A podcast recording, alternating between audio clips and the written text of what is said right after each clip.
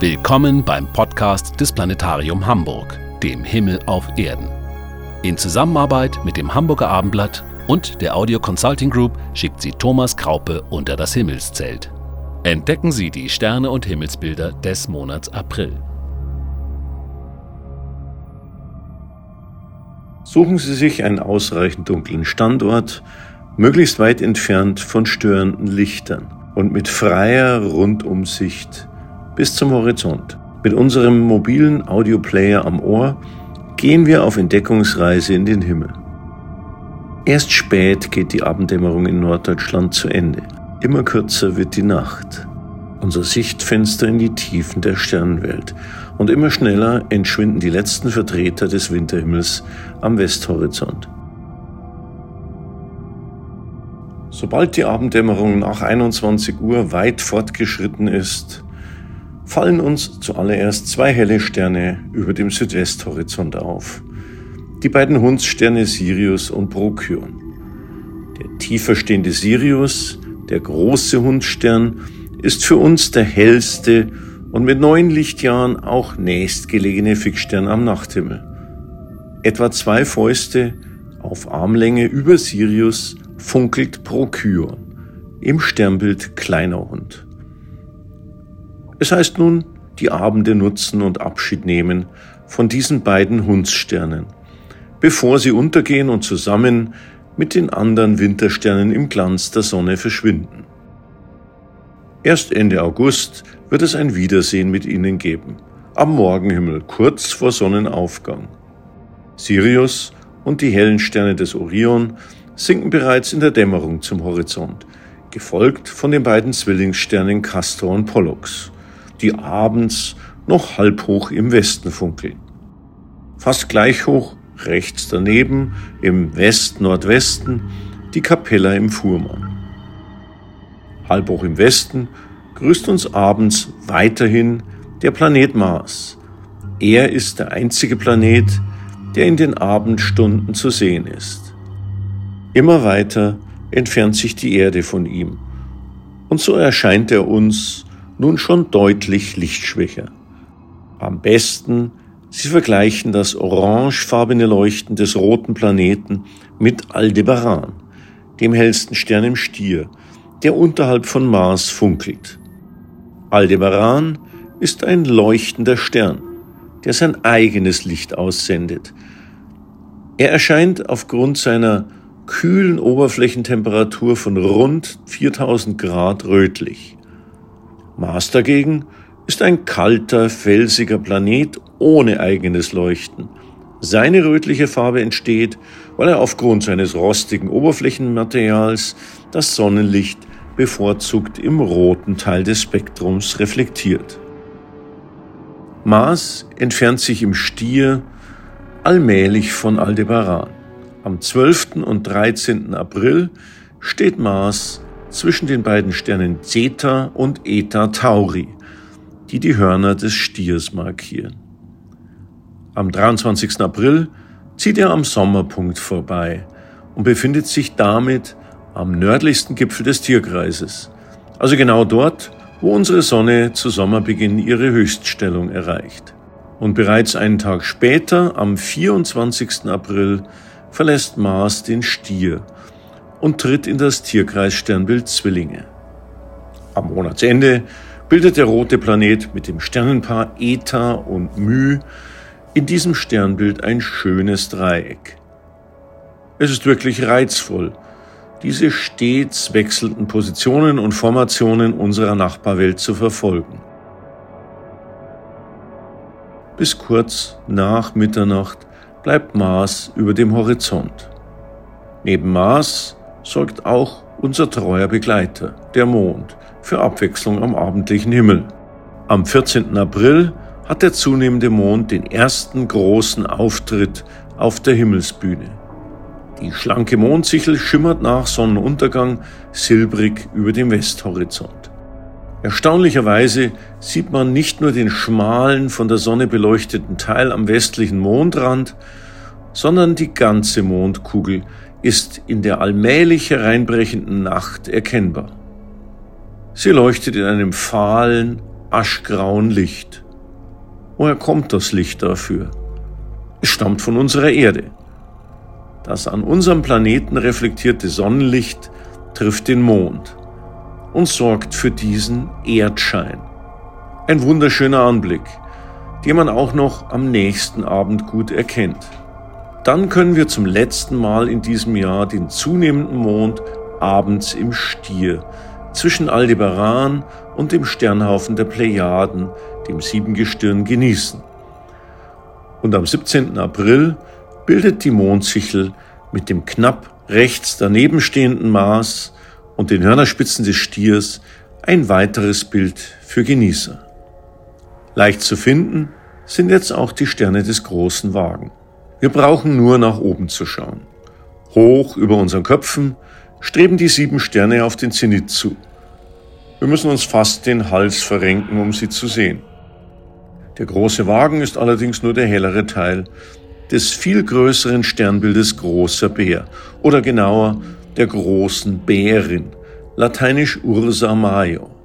Der griechischen Sage nach war dies die wunderschöne Callisto, der Zeus nachstellte und die er flugs in eine Bärin verwandelte, als seine Göttergattin Hera ihm auf die Schliche kam.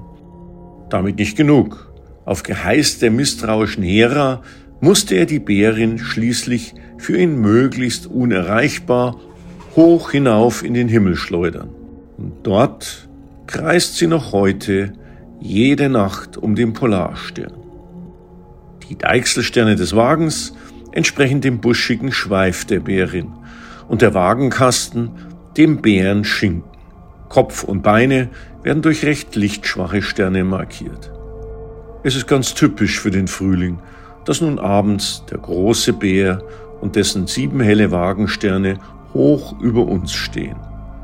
Die Rolle der Wagensterne als Wegweiser zu den wichtigsten Sternen kommt nun voll zur Geltung. Verlängern wir die Rückwand des Wagenkasten etwa fünfmal, so stoßen wir auf halber Höhe über dem Nordhorizont auf den Polarstern, den Nordstern. Auf diesen nicht besonders auffälligen Stern weist zufällig die Verlängerung unserer Erdachse. Und so verharrt dieser Stern die ganze Nacht an dieser Stelle, während ihn scheinbar als Spiegelbild der Erddrehung alle anderen Sterne umkreisen. Die Höhe des Polarsterns über der Nordrichtung entspricht ziemlich genau unserer geografischen Breite.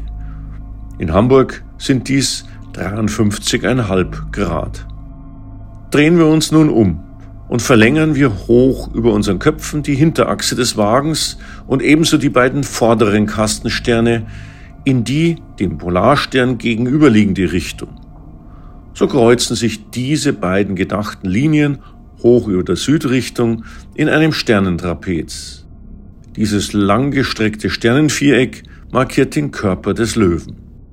Am westlichen, rechten Ende der Basis des Sternentrapezes steht Regulus, der hellste Stern in diesem Sternbild.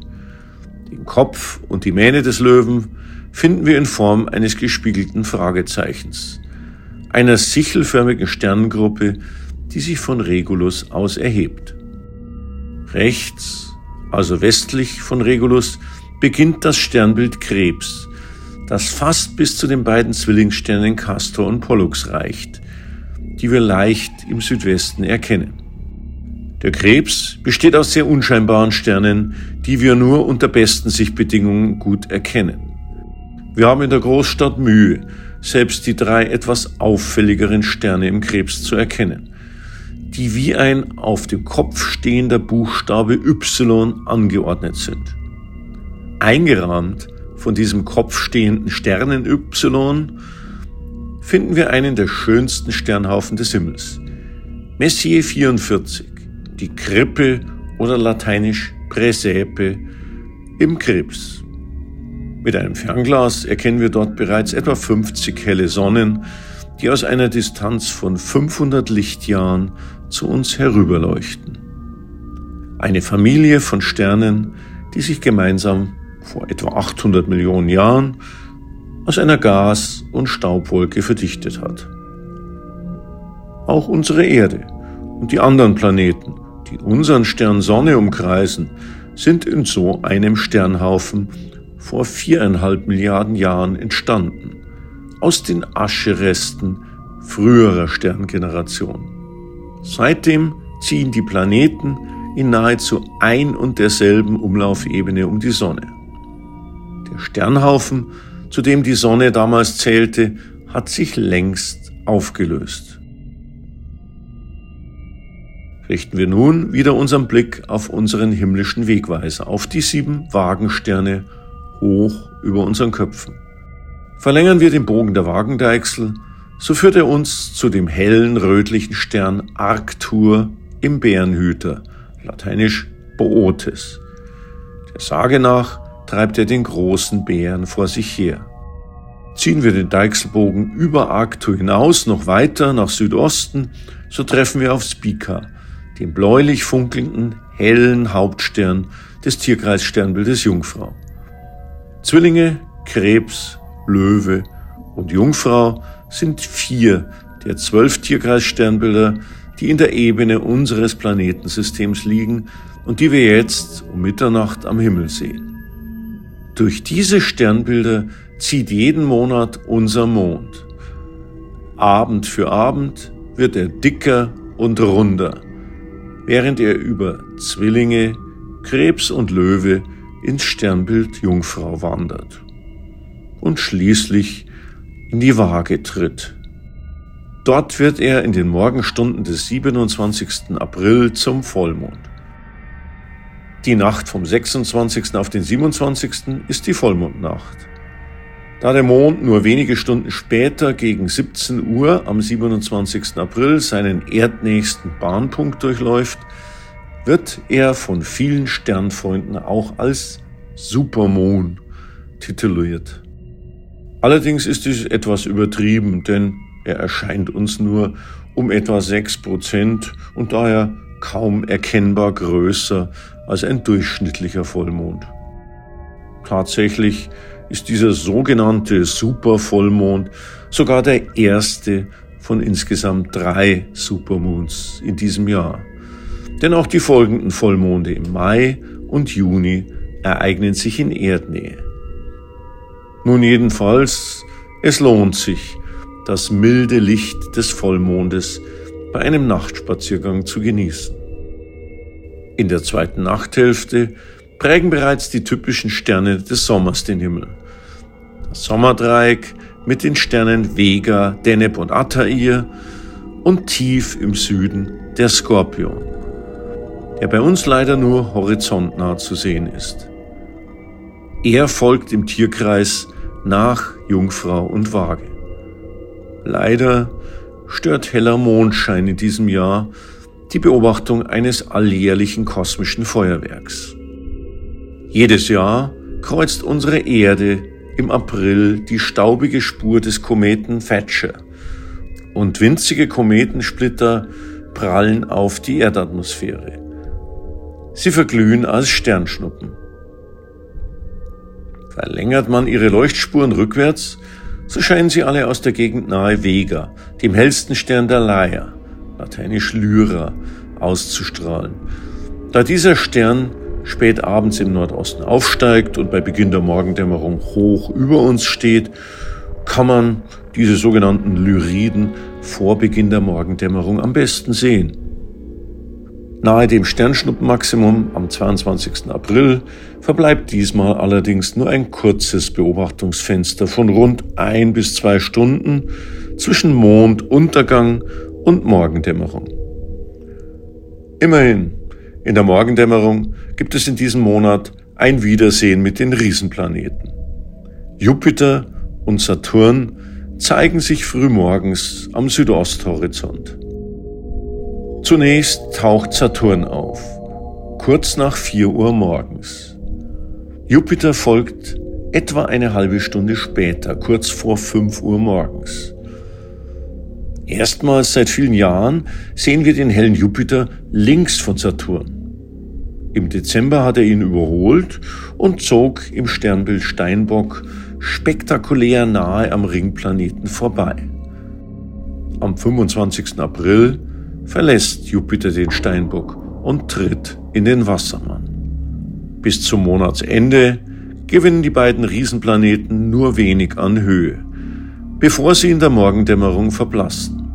Doch die Aussichten sind gut, denn von jetzt bis August werden die beiden Gasplaneten Woche für Woche früher und höher am östlichen Himmel aufsteigen und schließlich die Highlights des Sommers werden.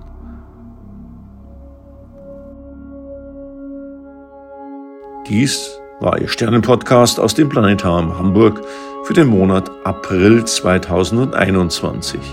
Ob abends, nachts oder morgens, genießen Sie die Zeit mit Sternen und Planeten und machen Sie diese kosmischen Lichter zu Ihren Freunden. Sie werden ihnen treu bleiben, ein ganzes Leben lang. Klare Sicht wünscht Ihnen Ihr Thomas Kraupe.